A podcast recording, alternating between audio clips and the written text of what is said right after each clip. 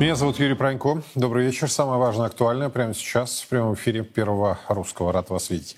Начнем, вы знаете, с валютной ситуации. Вот честно вам скажу, не могу понять, что происходит с российским рублем и где наш центральный банк 84,80. Это вот стоимость сейчас а, одного американского доллара а, в паре с российским рублем. Но причин очевидных нет, если, конечно, не списывать на коррекцию цен на нефтяном рынке. Евро сейчас уже за 92 уверенно, причем 92-38. Я вам что хочу сказать. Вот кто бы нам что бы с вами не рассказывал о исторически низкой инфляции, а, вот эти реляции мы с вами слышим на каждом углу из каждого семафора, из каждого утюга, это не то, что чушь, это глупость. Но, во-первых, профессиональные экономисты и финансисты знают, что база предыдущего года вам позволяет а, вот э, делать этот кульбит и говорить, что у вас якобы низкая инфляция. У вас цены предыдущего периода обвалились, э, хорошая оговорка по Фрейду, да, настолько выросли, что вот этот якобы произошедший обвал с ценами или их стабилизация являются историческими минимумами. Минимумами. Это первая глупость. Вторая глупость. Вот то, что мы сейчас с вами наблюдаем на валютном рынке, это еще не отыграно в ценах. Это еще нам с вами предстоит из наших кошельков оплатить. И у меня тогда возникает вопрос.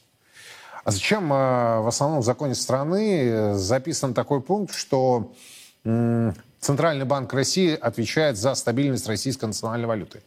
Какую нафиг пенсионную реформу они собрались проводить в долгую, если вот подобное происходит на валютном рынке?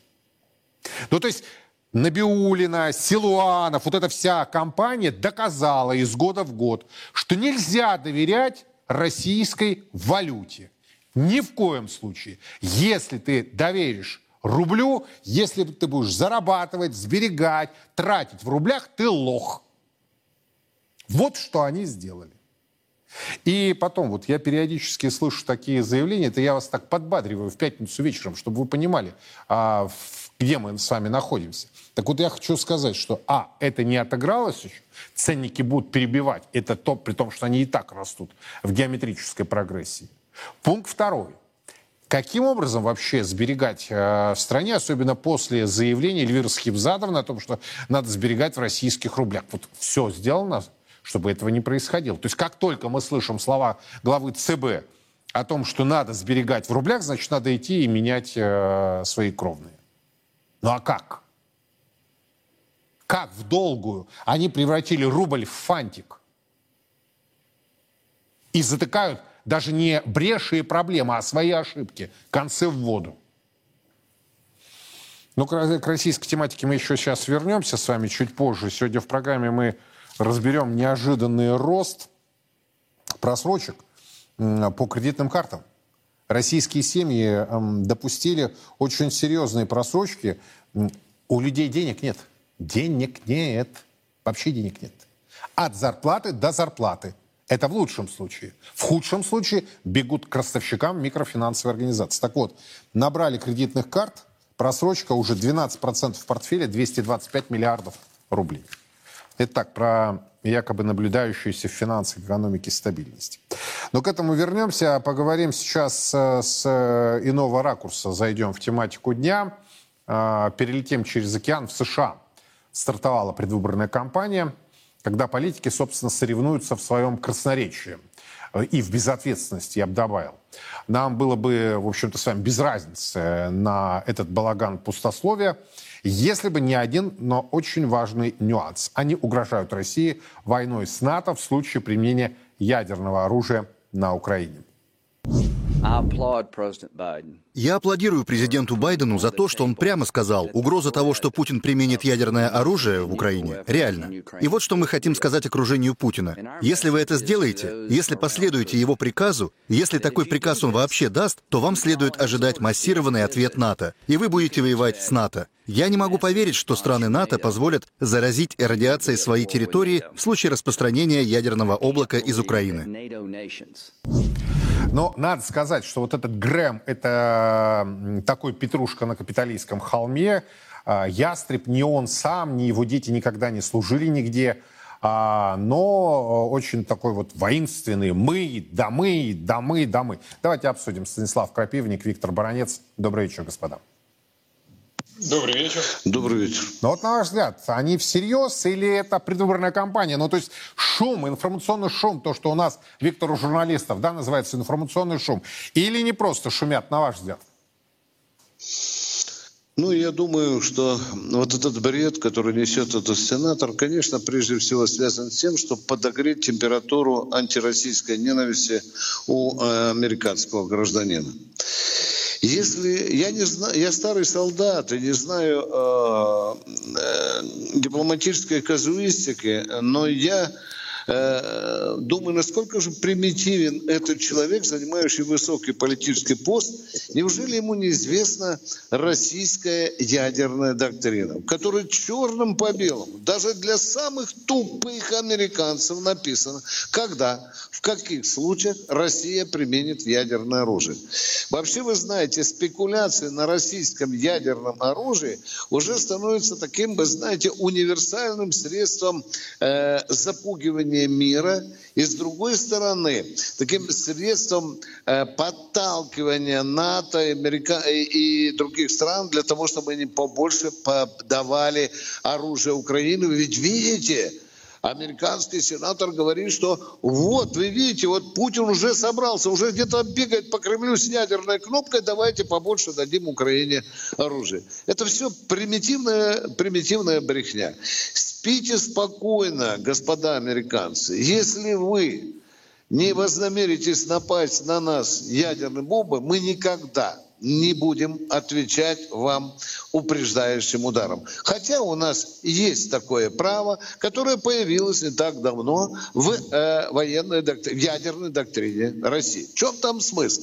Первый пункт – железо. Я бы просто, вы знаете, на лбу зеленкой написал этому американцу, что если мы будем принимать ядерное оружие, применять, то только в ответ на, на удар противника. Это первое.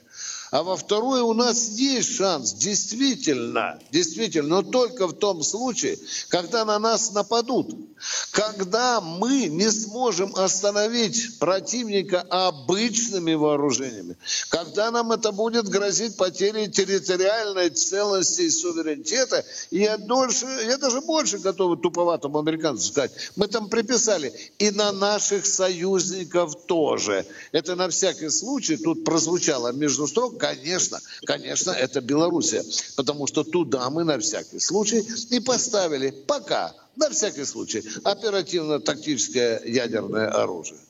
Но что делают американцы? Вы посмотрите, там другая фраза то, что Путин поставил ядерное тактическое оружие в э, Белоруссию, знаете, как это можно считать уже подготовкой к нападению на НАТО. Ну, большего бреда придумать тяжело. Вот этом антироссийском угаре даже солидные американские конгрессмены, сенаторы теряют логику. логику. Они, видите, возмущены, что Путин в Беларуси поставил тактическое ядерное оружие. Я заканчиваю. Алло, сенатор, а скажите, пожалуйста, в скольких странах уже давно находится тактическое ядерное оружие Европы, а? Я вам скажу, пяти, а на шести базах давно уже расположено ядерное оружие. Мы предлагали, предлагали разумный размер. Убираете из Европы свое это ядерное оружие, мы убираем свое. Нормальный, справедливый ход. Но только такое предложение не для американцев.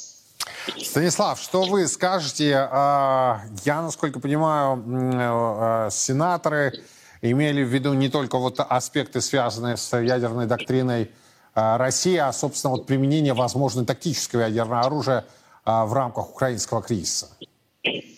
Ну, перед тем, что начну, на вас еще хотел сказать. Э, финансовая организация — это мошенники. Вы должны запретить со, э, э, ну что сказать, Грэм хочет войну. Да, он никогда не служил, он, ну, сплетни идут, предельно уверен, что он ЛГБТР, ну, гей. Это его называют light на loafers Грэм, легкие в обуви Грэм. Он тоже с стиля, как Маккейн, это его правая рука была, что они, у них неимоверная ненависть к России. Почему, я не знаю. Ну, Маккейна еще можно понять, он в Вьетнаме служил. Грэм нигде никогда не служил, но у него такая ненависть. Сам он никогда не будет служить. И они хотят почву для войны с Россией. Они не говорят о ядерной войне. Им нужно почву, чтобы продать войну с э, американским народом и натовскому общему народу. А, на что нужно рассчитывать? Э, будет грязная бомба а, внутри Украины, которую украинцы сами взорвут. Мы только что э, арестовали сколько? Пять человек, которые пытались вывести ядерный материал. А, именно ядерный материал с русских заводов, с русских реакторов. Каждый реактор производит свою отпечатку, и когда они зарегистрированы ООН, всегда можно айсотопы эти э, найти обратно, от какого реактора материала, материал вышел. Ну, им нужно русский ядерный материал, как взорвать эту грязную бомбу и потом представить... Но э, подождите, они вообще в уме? То есть э, я с вами согласен, да, сегодня ФСБ распространила кадры задержания вот этих пяти э, персонажей, да, которые пытались изотопы вывести из России. Но э, вот давайте э, отбросим эту эмоциональную шелуху, этот информационный шум, связанный с предвыборной кампанией. Опять-таки соглашусь с вами, что им надо продать войну как, э, я не знаю, напиток, как э, бургер, как что угодно угодно, но а, они вообще в уме, то есть жизнь человека, а, местности, а, на которой, в которой он проживает, им вообще по барабану, то есть они настолько циничны, вот эти вот а, персонажи своеобразные. Я правильно слышу вас, Станислав? Ну, помните, что Мэдлен Олбрайт сказала, а, бывший э, секретарь э, обороны Америки? Зачем армии, если нельзя ее использовать? Ну вот все, вот это и есть люди, которые никогда не служили, которых детей, э, дети, внуки, э, близкие никогда не служили, никогда не будут служить. Они спокойно играют эти игры. Почти для них как компьютерная игра. Их же это не, не, не тронет, ну, по идее, так они минимально верят. Очень интересно, когда Грэм кричит, что нужно начать убивать глав государства, что он не понимает, что его также будут уничтожать. Ну, почему-то эти люди ничего такого не могут понять. Они готовы играть игру. Им нужна причина... Америка, как э, часть западного мира, они всегда пытаются найти э, легалистический такой подход к любой войне. Кассас Беллас. Э, Кассас Беллас они выставили. Будет ядерный взрыв. То, что Россия никогда не собирается взорвать, это не важно. Нужно продать. Почву уже они поставили, или законную такую почву для себя. Теперь только нужно ждать, чтобы украинцы или американские или западные спецслужбы что-то взорвали, Конечно, там датчики, вот американцы поставили датчики везде по причине, не просто потому, что они думают, что Россия взорвет что-то. Они знают, Россия ничего не взорвет. И нам не нужно э, взрывать. Мы выиграем не знать чего. Зачем взрывать ту землю, которая в конце концов будет часть России? А вот для них это нужно. Это нужно как-то такой легалистический э, подход, чтобы продать эту войну своему народу, чтобы народ ее поддерживал. То же самое можно сказать, что было в начале Второй мировой войны для американцев. Они знали, японцы едут, там было, они их заметили на радар.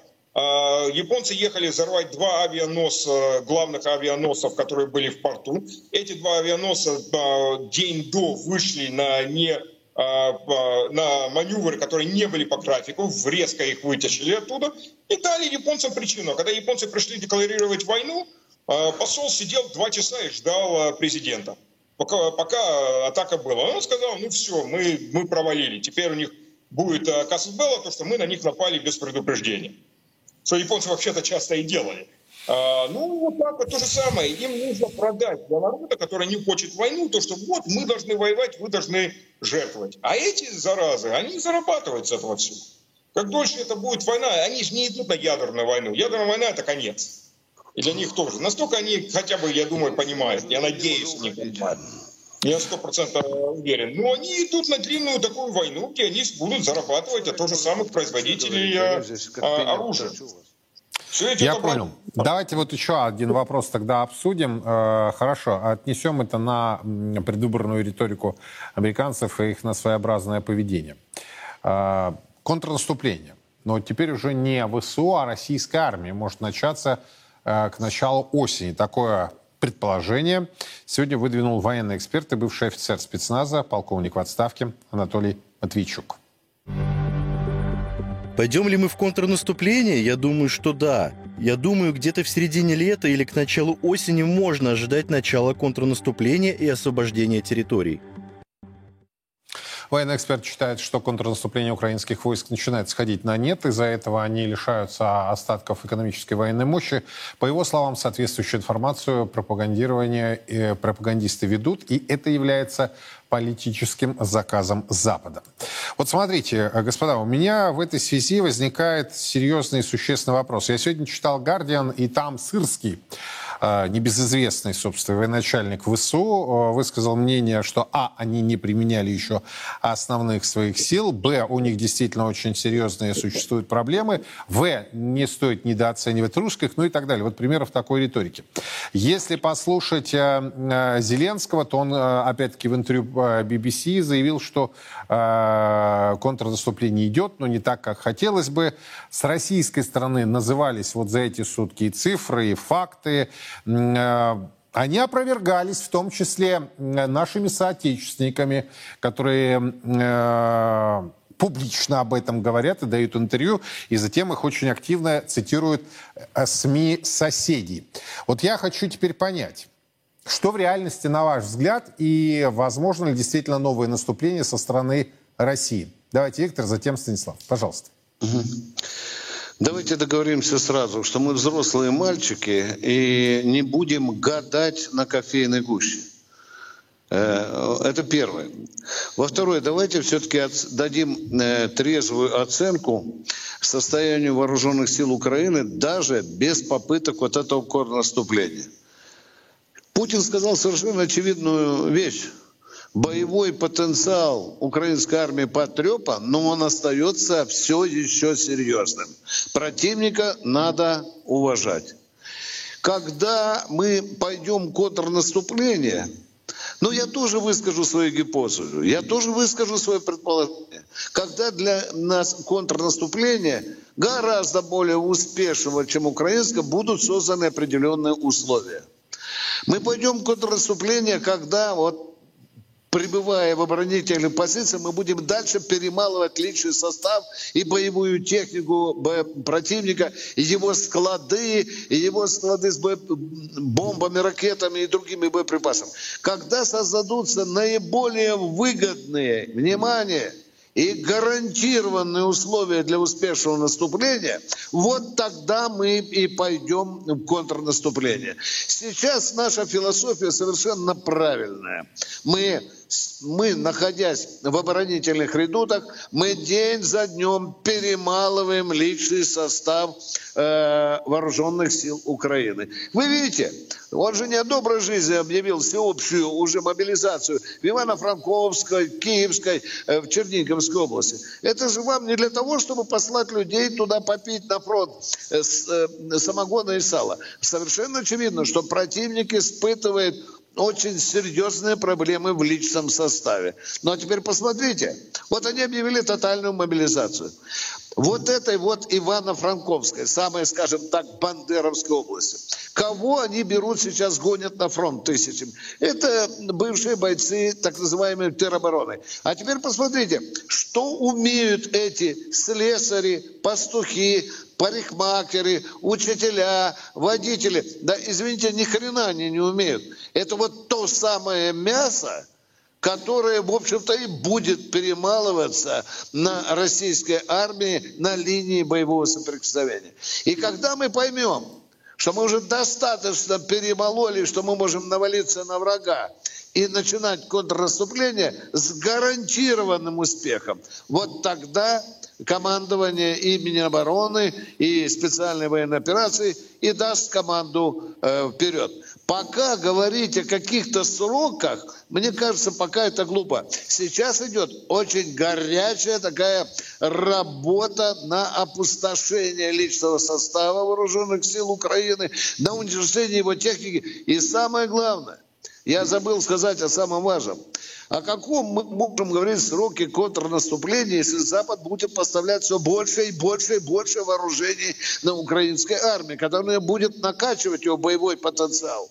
Нет, дорогие друзья, пока мы не перемелим опять-таки в достаточной степени и боевую технику вместе с этим, извините, украинским мясом, вот так, только тогда, только тогда назреет стратегический глобальный вопрос, что можно давать солдатам и офицерам команду вперед. Это Виктор Баранец. Виктор, отпущу вас. Спасибо большое. А продолжим э, мнение Станислава Крапивника. Пожалуйста. Ну, я немножко не соглашаюсь с то, что когда будет гарантировано, потому что в войне ничего не гарантировано. Если читать э, военную историю, смотреть, как все идет, что угодно может случиться. Да, шансы то, что противник, который слабо может выиграть, э, гораздо меньше, ну, никогда не знаешь. Потому что ждать пока гарантированно, это бес, бессмысленно. Ждать пока противника текущая третья э, украинская армия э, обескровлена, да, и тогда и нужно наступать. Потому что что? Пока они сейчас накачивают э, технику, а людей нет. Вот проблема то, что технику можно достаточно быстро привести, а людей все равно берет время тренировать. Не просто, чтобы как он мог водить машину, а чтобы он мог эффективно водить машину в боях. Чтобы командир мог эффективно командовать танком. Вот что мы уже видим сейчас на Украине. 3-4 а, месяца тренинга в скоронном э, процессе. Разные базы, разные инструктора с разных армий. И вот мы видим, а вначале даже когда они двигаются, они перемещаются неэффективно. Они перемещаются достаточно медленно, нету плотности огня, нету достаточно координации. Машины часто бросают еще в рабочем состоянии. Ну, хорошо, танк идет вперед, покрывает э, пехоту. У него взорвалась э, гусеница на мины или по прямой удар. Они бросают эти леопарды еще в рабочем состоянии.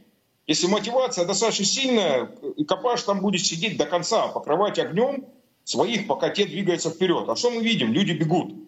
Это уже понятно, то, что это третья украинская армия даже не близко на том уровне, которая была первая профессиональная, и вторая полупрофессиональная, ну, сколько-то там э, тероборонцев. Сейчас началась э, тотальная мобилизация. Это типа тотальная мобилизация Берлина в 1945 году. Все, что можно, всех бросают. Ну а тогда зачем Сырский заявляет Гардиан, что основные силы еще не задействованы? Ну, что еще он скажет? Их, их задача сейчас, они провалились. Это не значит, что они остановятся. А, полная возможность, сейчас они пойдут э, в сторону Сватова, где наши продвигаются вперед и создают хорошие плацдармы на резкое продвижение в сторону э, Красного Лимона. А, им нужно будет это сбить. У них еще мощь есть, чтобы куда-то сбросить хотя бы еще один хороший бросок. Может быть, два, может быть, три. Но опять, э, на юге они они даже до первой линии обороны не дошли. И уже понятно, у них нет силы, у них нет плотности, и мотивации у солдат нет, когда там с 500 выходят, чтобы вернуться. Ну, конечно, эти видят то, что они мясо. Они не хотят идти, с солдатами тоже проблема. Ну, куда-то нужно. А когда теряют э, даже вот эти опытные войска, ну что остается? Тероборонцы, а у них еще меньше опыта, у них еще меньше мотивации идти и становиться мясом. Такие солдаты, их хорошо можно держать на оборону или просто бросать волнами. А волнами в современной, э, современной э, бою, где у нас преимущество в авиации, преимущество в артиллерии, это абсолютно бессмысленно. Просто мя- люди превращаются в мясо. Потому что у них уже ограничены объемы, куда они могут сдвинуть. Они, конечно, будут говорить, то, что, говорить, то, что у них все какие-то огромные спецрезервы для еще одной причины – пытаться сдержать русское контрнаступление а, от самого-то на этого наступления. Пугать, другие слова.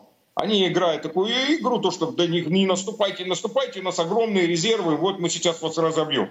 Я думаю, все понимают, то, что те даже резервы, которые они могут сейчас собрать, это будет опять э, какой-то сварщик, какой-то там э, водитель, какой-то бухгалтер с улицы, который хватает. Все этих людей никогда автомат не держали, ну то, что они бросали под бахмут. Опять, я, я думаю, один, два, может быть, три таких крупных наступления, у них еще силы на такое есть, и у Запада заказ все стоит. Ну, они пойдут на это. А после этого, после этого это и есть время ударить, перед тем, что они смогут собрать достаточно войск и как-то им дать какой-то тренинг. тренинг. Потому что если они просто будут бросать мясо, ну, через это мясо мы просто проедем. Или просто пробьем артиллерии, потому что эти, эти люди неопытные и не готовы. А танковый щек – это танковый щек, в конце концов. Я своими глазами видел, что это значит. Я понял вас, Станислав. Спасибо большое. Станислав Крапивник и его оценочное суждение о происходящем в рамках украинского кризиса. Собственно, э, Станислав прав. Э, если вы сегодня посмотрите и почитаете военкоров, то они говорят как раз о волнах. Да? То есть волна, следующая волна, следующая волна. И это мясорубка. Вот, я сегодня посмотрел, специально посмотрел заседание Совета национальной безопасности и обороны Украины, э, которое ведет э, господин Зеленский. Знаете, он реально ставит шоу. Вот я в профессии на телевидении больше уже четверти века. Они используют камеры с краном. Вот у нас есть камера здесь, да? но это телевизионная программа, а это заседание органа государственной власти. Они используют камеру с рельсом, и это все снимается. То есть вот камера с краном, с рельсом, э, стационарная камера. И вот реально в э, обществе, а сейчас глобальное общество это клиповое восприятие, он ставит клип. Я вот смотрю на него, там, значит, его окружение сидит, он такой маленький, оказывается, маленький. Но я тоже не, высо- невысокого роста, он совсем маленький. На фоне там вот таких сидящих.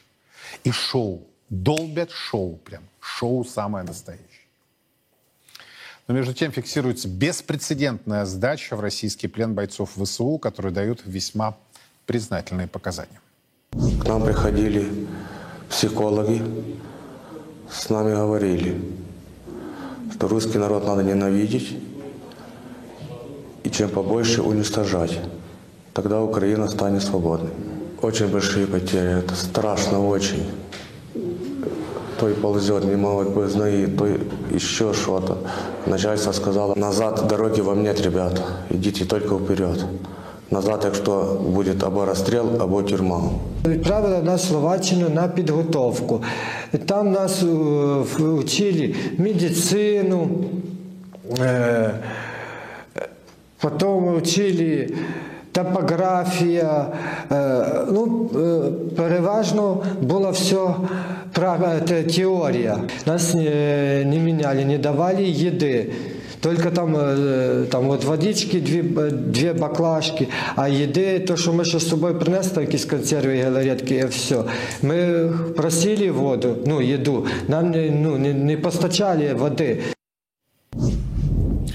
Русские люди, наши русские люди. Я не знаю, я, я тоже в своей обыденной жизни, когда работаю не в прямом эфире, да, говорю баклажка.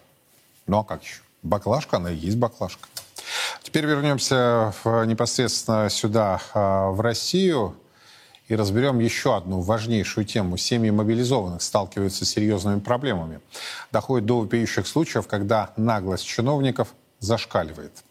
Семьи мобилизованных, которые неоднократно обращались в органы государственной и муниципальной власти, мягко говоря, не находят понимания и не могут решить свои насущные проблемы. Как заметил, находясь в Оренбурге, генеральный прокурор России Игорь Краснов, вместо внимательного отношения они сталкиваются с равнодушием чиновников.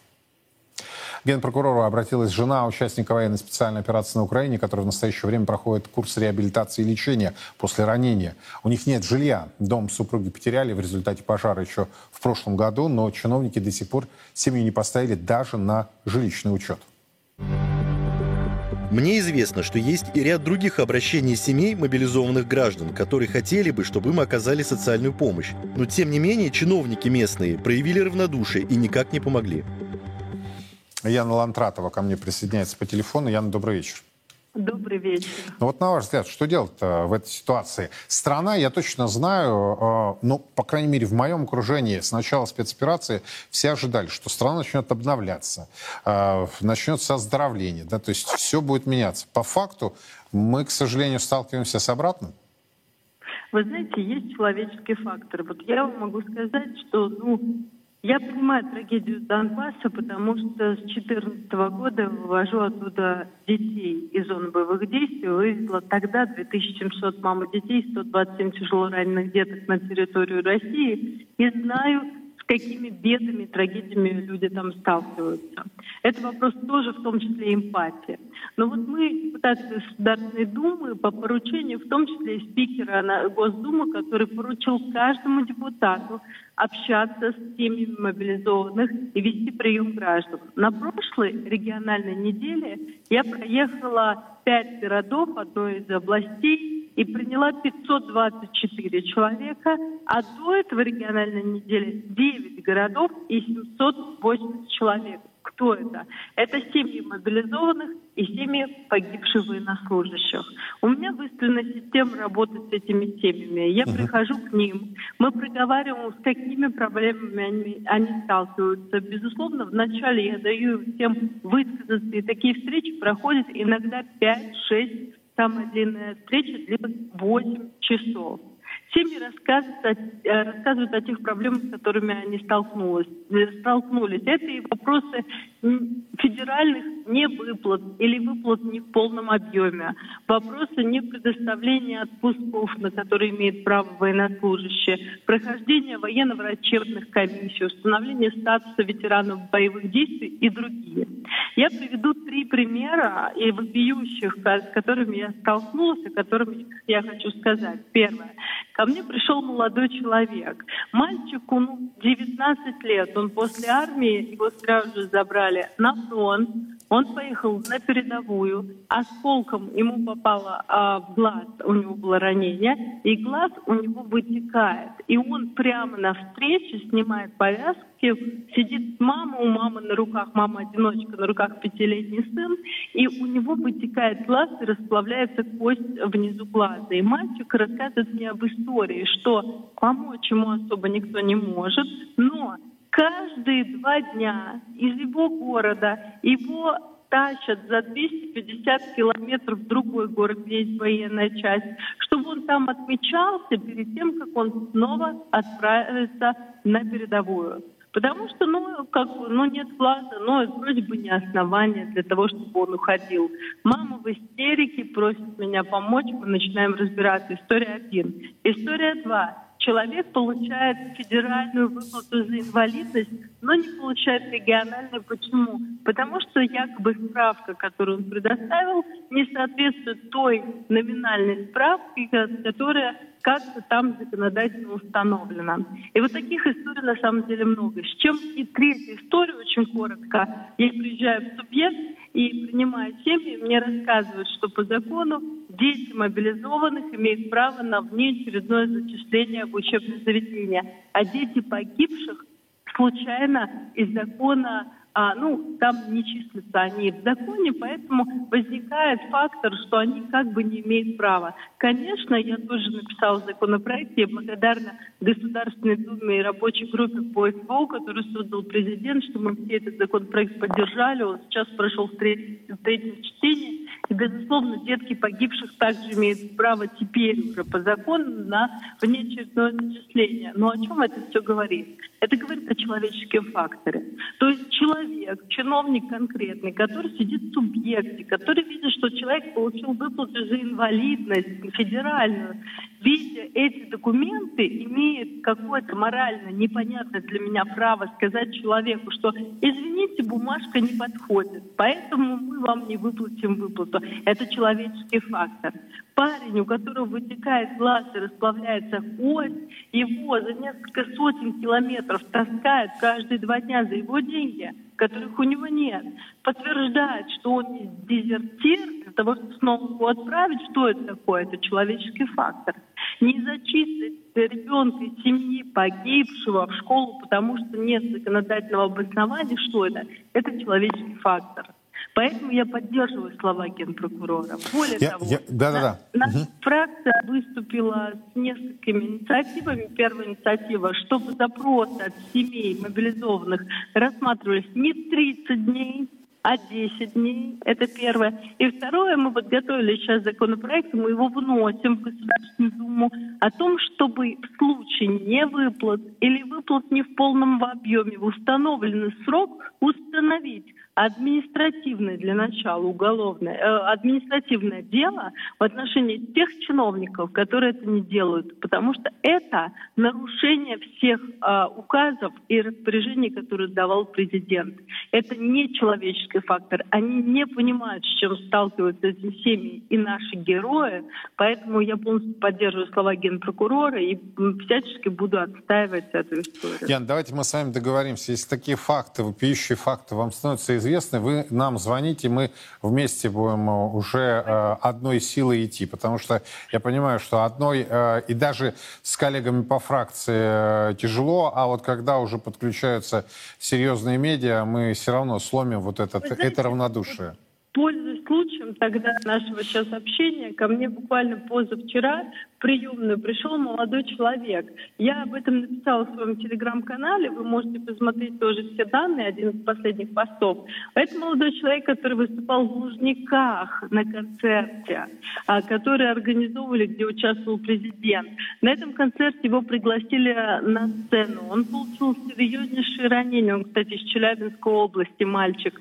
Он получил серьезнейшие ранения. Ему, э, он удостоен награды. Ему за это все объявили, объявили прямо на сцене, там прям есть видео этого объявления. Однако, в регио... Однако на месте, когда он приехал, ему не дали никакой награды, и более того, по словам молодого человека, он занесен в некий черный список, и никаких э, наград ему не дали. Вот это возмутимость. Я считаю, что люди на местах должны за такие дела отвечать. И это просто недопустимо. Поэтому вот все данные есть, и я, конечно, с радостью буду взаимодействовать. И со своей Спасибо. стороны готова так, на истории, которые есть у вас, всячески тоже реагировать и писать запросы. Спасибо большое. Ян Лантратова, депутат Госдумы России о пьющих фактах несправедливости. Это, конечно... Знаете, вот э, это та ситуация, когда хочется так жестко э, выйти из рамок русского литературного языка, я вот не понимаю этих э, слуг-то. Они, по-моему, попутали берега, они забылись вот э, за эти десятилетия, да, то есть они же как, оптом и в розницу привыкли торговать Россией. И тут начинается спецоперация. И тут появляются э, раненые, семьи погибших, мобилизованные. Начинают им задавать вопросы. А они привыкли, что кто-то им вообще задает вопрос. В 7 вечера я все что скажу, что я думаю по их поводу. Напомню даже вам конкретные эпизоды. Я просто искренне не понимаю, вы что народ-то доводите до вот этого коления-то? Зачем? Ну кто вы такие? Вы временно нанятые и не более того. Вас никто не звал ни в депутатство, ни в сенаторство, ни в чиновники идти. Вы сами туда поперлись. Бабки делать. Превратили служение народу и Отечеству в служение своему кошельку. Это что же для кого не секрет. На самом деле, вот знаете, э, вот я устал, я не знаю, как вы, а я устал от этих имитаций, от этих рапортов, как все хорошо, как все очень хорошо, ну почти очень хорошо. Слушайте, на кого это рассчитано, кому это все надо? Я вспоминаю на этой неделе, у нас же пятница вечер, с вами завершаем э, э, деловую неделю. Э, был момент, э, арестовали даму, которая работала в МВД, торговала российскими паспортами гражданства. Вот у меня хочется спросить ее, она русская, да? Вот, вот ты, что ты делала? Неужели бабло тебе мозги-то полностью вышибло? Ты ж торговала Родиной. Она появились фотографии, она так нагло сидит. Она уверена. Я больше чем уверен, тоже ее сейчас отмазывать начну. У, у них очень хорошие деньги, у них хороший адвокат. Как можно торговать Родиной, объясните мне? Как можно отказывать в поддержке жене мобилизованного, который проходит курс лечения и реабилитации? Это до чего надо довести человека, чтобы уже генеральный прокурор страны вмешался в процесс? Вы, ребята, вы обалдели, правда, все это? А у нас бурные аплодисменты, переходящие в овацию. Может, хватит этого всего? Вот этого цирка, этого, этой имитации, этого самообмана?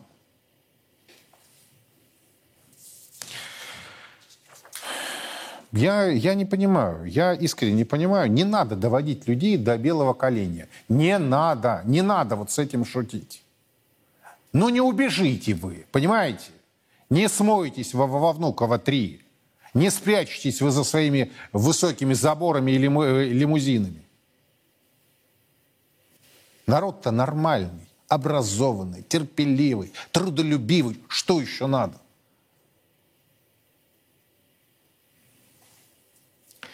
Поменяем тему, чтобы не выпасть из зоны русского литературного языка. А то ведь точно выпаду в пятницу вечером. Неожиданный удар. Зеленский и его окружение получили от, э, вы не поверите, бывшего президента США Барака Обамы, который в интервью телеканалу CNN признал, что жители Крыма сами хотели быть в составе России. Вы пережили аннексию Крыма, и многие говорили, что вы не устояли и не установили достаточно красных линий вокруг него в этом вопросе. Uh, well, eh, you know, I think Ну, я думаю, что Украина того времени — это не та Украина, о которой мы говорим сегодня. Есть причина, по которой не было вооруженного вторжения в Крым. Потому что в Крыму было много русскоговорящих, и существовала определенная симпатия к мнению, что Россия представляет ее интересы. В Раде в то время в самом украинском парламенте все еще было много сторонников России, и политика внутри Украины была более сложной. И отчасти это произошло потому, что и мне, и Меркель, которой я отдаю огромную дань уважения, пришлось привлечь на свою сторону многих других европейцев, лидеров, которые кричали, чтобы ввести санкции, которые мы ввели, и не дать Путину продолжить движение через Донбасс в остальную часть Украины. Поэтому я считаю, что, учитывая состояние Украины в то время и европейский менталитет, мы выдержали линию. И отчасти это произошло благодаря тому, что со временем у украинцев появилось чувство собственной идентичности, отдельной от России, решимость противостоять России и способность подготовиться как в военном, так и в гражданском плане, чтобы противостоять давлению России. Как вы думаете, нужно ли было тогда бросить Путину еще больший вызов? Я думаю, что мы бросили вызов, используя те инструменты, которые у нас были на тот момент, учитывая то, в каком состоянии находилась Украина в то время. Сергей Веселовский из Крыма, Юрий Светов ко мне присоединяются. Господа, добрый вечер. Добрый вечер. Добрый день. А, президент Обама говорит о том, что две разные Украины, Украина тогда и Украина сейчас. Но при этом а, признает, что а, крымчане не просто были русскоязычные, как он сказал, но и хотели быть в России. А сейчас, если правильно я его понимаю из этого интервью, Украина стала другой, более привлекательной, и вот на этом, собственно, надо играть. Сергей, я не могу не с вас начать этот разговор. Что скажете об услышанном? Ну, я бы, если честно, не стал э, вот так вот э, умиляться этой обаяшке Обаме. Э, он сын отца зла и коварства. Э, и я ведь прекрасно помню, что делали американцы. Если даже наш президент потом честно признал, меня Обама с Януковичем обманул он мне пообещал, что не будет э, жесткого госпереворота с вооруженным путем. Однако, как только Янукович подписал документы, его начали гонять как зайца. Поэтому, когда Обама говорит вот эти вот вещи, э, ну, во-первых, он не пытается оправдываться нисколько. Во-вторых, что еще немаловажно, ведь э, Обама э, очень хотел и переворот на Украине произошел после подписания Харьковского э, документа, когда продлили аренду Черноморского флота. Ну и в-третьих, э, э раз уж потеряли они э, Крым, то сейчас он говорит э, правильные, на его взгляд, вещи. Э, вы, вы, говорит, понимаете, в чем дело? Русские в Крыму жили люди, не русскоязычные, а русские, и в Донбассе. И когда мы э, Крым потеряли, а Донбасс закошмарили, э, в остальной э, территории Украины оказались э, украинцы, с которыми проще было работать. Э, ведь э, ни для кого не секрет, как всегда голосовал русский Крым на украинских выборах. То есть мы мешали Украине, Киеву. Ну и по большому счету э, Обама действительно делает хорошую мину при плохой игре. Крым он потерял, и это его вина. И здесь успех нашего президента, конечно же, ну, ничем не оценить, а мне как крымчанин... А, а я вот соглашусь с вами, Сергей, вот этот оборот его, да, неожиданный по поводу новой идентификации, то есть были русские, стали украинцы. Но А, может быть, он прав, вот такой уточняющий еще один момент. А, я адресую уже своему тезке Юрию. А, мы видим с вами, что, по крайней мере, дает пропаганда соседей сейчас, что Харьков уже не русский, Одесса уже не русская, все переименовывается, все сносится, Киев уже тоже не русский. Вот такая идентификация по Обаме и произошла, нет? В какой-то мере да. Я вообще не понимаю того ажиотажа, который вызвали слова Обамы и наши средства массовой информации так это комментируют. Ну, Подоляк, естественно, на него обиделся. Э, ведь все это производно от внутренней проблемы Соединенных Штатов. На носу выборы. Э, господин Трамп говорит, что вот если бы он тогда был президентом, то Крым бы не отдали России. Он говорит, что если бы он сейчас был президентом, а не, не Байден, то он бы остановил войну в течение там, трех дней. Об этом, собственно, идет речь. И Обама объясняет обществу, что это не так. Он же не говорит, мы должны были считаться с тем, что там много русскоязычных, что э, население тяготело к воссоединению с Россией. Он говорит о другом. Это вызвало определенные проблемы, но мы с э, госпожой Меркель постарались, мобилизовали европейцев, которые закричали все дружно хором, и ввели санкции против Путина. Что тут нового и особенного? Я говорю, это рассчитано только на внутреннего избирателя, который должен понять, что демократические президенты делали все, чтобы отодвинуть Россию, остановить, как они говорят, Путина, и сейчас это делают. И давайте рассматривать еще это заявление таким образом, что опасения у демократов, что Байден может выиграть выборы, присутствует. Поиск еще депутата, кандидата на замену Байдена тоже ведется в стане демократов и смотрят на каких-то губернаторов. Выскочил вдруг неожиданно Кеннеди из знаменитого клана. Но я хочу сказать, я не исключаю, что этим кандидатом будет Мишель Обама. Я в 2014 году был в Вашингтоне, встречался там в разного рода структуре, в Нью-Йорке тоже, в Колумбийском университете. И я тогда слышал разговоры, что будет такой график, после Обамы будет Хиллари Клинтон, а потом Мишель Обама. Ну, не получилось. Влез туда Трамп, потом пришлось вот за Байденом, но я думаю, что от этой идеи не отказались. И поэтому появление на свет Божий Обамы, его встреча с Меркель в Берлине, там всякие домыслы, о чем они говорили и для чего встречались, оно вот наталкивает на такого рода мысли. Поэтому сказать, что он там чего-то такого нехорошего сказал Зеленскому, вряд ли. Зеленский тогда не при власти был. А вот то, что Украина сейчас другая, более украинизированная, это безусловно. И я знаю, к сожалению, по родственников моих знакомых, которые живут в Харькове, которые русские, и они под воздействием украинской пропаганды себя сейчас стали считать украинцами, они прервали всякие отношения со своими родственниками, знакомыми в России. Та же ситуация и в Киеве была. Поэтому, да, здесь давайте скажем, что Обама говорит действительно правду в отношении украинизации нынешней Украины. Я понял. Спасибо большое. Сергей Веселовский, Юрий Светов были у нас. А, немного ускоримся. Э, в конце концов, давайте вернемся в Россию. Не только про украинский кризис. И вот здесь действительно формируется такая Настораживающая тенденция просрочка российских семей по кредитным картам достигла рекордных 225 миллиардов рублей или 12% портфеля. В количественном выражении просрочка 6% карт. Банки не считают проблему системной, а аналитики склонны списывать происходящее на эхо прошлогоднего кризиса, когда выдачи кредитов, кредиток закрывали неудовлетворенный спрос на кредиты наличными. Впрочем, сейчас карты выдают даже больше, в среднем по 2 по 2 миллиона в месяц. Поскольку карточные кредиты э, дороги для потребителей и выгодны для банков, ожидать скорого закручивания гаек не стоит. Стоит ли опасаться происходящего? Андрей, э, Павел Самиев ко мне присоединяется. Павел, добрый вечер. Добрый вечер. Вот эта тенденция вас настораживает? Все-таки действительно э, 12% портфеля весьма существенная цифра.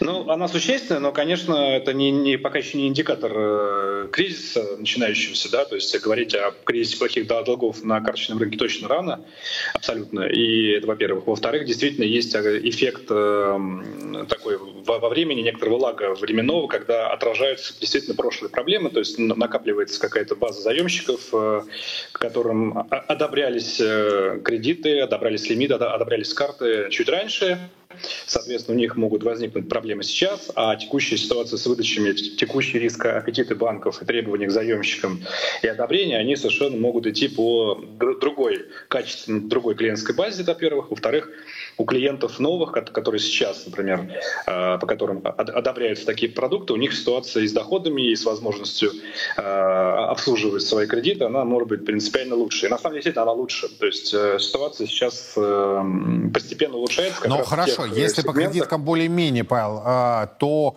вот это резкий возросший объем выдачи кредитов, меня, честно говоря, они настораживают. Я общался с нашими с вами коллегами, и среди них тоже есть определенное беспокойство, потому что объяснить это достаточно сложно. В общем-то, да, доходы растут, если брать, что называется, он ест капусту, а мы едим мясо, да, вместе голубцы, то, в общем-то, неплохо.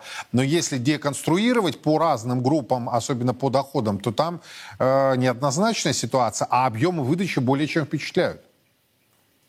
Ну, у нас э, ситуация, если мы посмотрим на, любой, на любой период э, времени в, России, она все время неоднозначная с точки зрения распределения доходов и с точки зрения, скажем так, разных социальных структур, как это все происходит. Но надо отметить, что как раз, наверное, последний год, вот, э, прошлый год и э, первое полугодие этого года, это периоды, когда, пожалуй, скажем, скорее как исключение по динамике распределения доходов, концентрации, распределения доходов среди разных э, категорий граждан, было некоторое улучшение. То есть сейчас Э, снижается концентрация доходов, сейчас идет э, улучшение с точки зрения социального распределения доходов идет рост, э, действительно рост реальных э, располагаемых доходов у тех категорий э, населения, у которых они несколько лет подряд не росли, даже, даже, может быть, и снижались.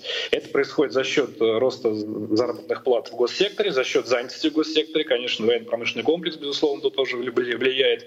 Улучшается распределение региональное.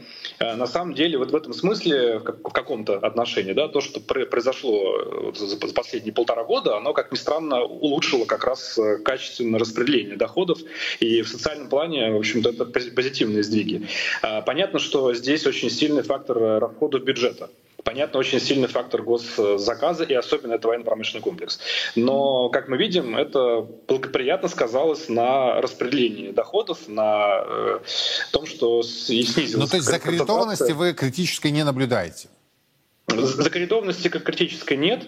И э, вообще надо сказать, что как раз вот то, что банки одобряют э, такое количество кредитных карт, и не только э, в этом сегменте, но и в других сегментах кредитования, ипотека, кстати, то же самое, это как раз эффект вот этого улучшения доходной базы у многих граждан, которые, наверное, раньше даже и не могли рассчитывать на такие одобрения, потому что у них улучшилась ситуация с доходами. Ну вот да, если вас, Павел, не снесут минусы. А, в комментариях своих по поводу роста доходов, я буду э, за вас искренне рад. Спасибо большое, Павел Самиев, и его оценочное осуждение не только о рынке кредитования и просрочки по кредитам, э, по кредиткам, но и, э, как он считает, основываясь на своей доказательной базе рост реально располагаемых доходов. Но я даже не буду вас спрашивать, растут ли они у вас. Высказывайте свое мнение о сказанном экспертом. И завершая программу, уже с вами попрощаюсь, но все-таки еще одна тема. Продолжается Всероссийский молебен о победе. Уже на следующей неделе ковчег с мощами небесного покровителя русского воинства, великомученика Георгия Победоносца, будет в Забайкалье. А о том же, как в эти дни святыня посетила Хакасию и Туву, в нашем материале.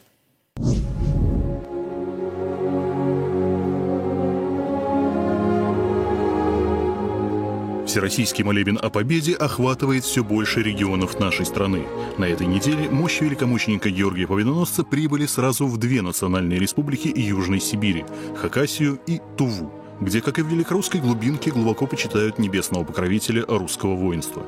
Причем в Хакасии молебен охватил целый ряд городов и сел региона, в том числе воинские части Абаканского гарнизона, где многие бойцы смогли поклониться своему святому и спросить у него самое главное – Скорейшего завершения специальной военной операции, мирного неба над головой, соответственно, силы, духа, крепости, твердости своего характера, чтобы действительно э, выполняли задачи специальные с пониманием, что это очень значимое дело, событие. Все-таки надо уже искоренять и побеждать этот неонацизм. Святой Георгий побывал и на знаменитой Саяно-Шушенской ГЭС, крупнейшей по мощности электростанции России, осветив своим визитом это грандиозное сооружение. После чего спецборд доставил святыню в республику Туву, где еще совсем недавно лишь 1% населения исповедовал православную веру. Но сегодня христиан в этом традиционно-буддийском регионе России становится все больше. Более того, столица Тувы, город Кызыл, был основан как Белоцарск, и, по мнению местных православных активистов, именно Георгий Победоносец является небесным покровителем их города, чей первый православный храм был освящен в честь этого великого святого. В 20-х годах, когда были вот эта революция, гражданская война, вот красный, белый, был город сожжен, и он тоже погиб. Поэтому, как бы так, по, по умолчанию мы считаем, я вот лично считаю, что он покровитель наш этого города. Поэтому он пришел в свой город нас навестить, помочь нам. Как и во многих других регионах государства российского, в Хакасии и Туве святой Георгий сплотил людей разного происхождения, единых в своей любви к России и желании скорейшей победы нашему воинству. Он всегда почитался и на Руси, и среди воинов, и среди в очень многих, очень многих странах, как именно покровитель воинов. И мы знаем, что победа в Великой Отечественной войне 1941-1945 года была закончена как раз на память великомученика Георгия. И, конечно, для нас это не случайно, потому что в самые а, напряженные, в самые сложные времена а, наш народ всегда искал помощи свыше. Сибирский этап Всероссийского молебна о победе завершается. Впереди Томск, Красноярск и Иркутск, после чего небесный покровитель русского воинства начнет долгое путешествие по Дальнему Востоку. Все регионы нашей страны смогут поклониться великой святыне. Святый великомученичи и победоносчи Георгий, моли Бога о нас. Во все времена и во всех войнах русские люди молились о победах наших бойцов их небесному покровителю, Георгию Победоносцу. В ста городах 89 регионов России пройдет всероссийский молебен святому великомученику Георгию Победоносцу. Каждый сможет поклониться его мощам и попросить святого о помощи. Нет сомнений, молитвами Георгия Победоносца Господь защитит наших воинов и дарует нам новую великую победу.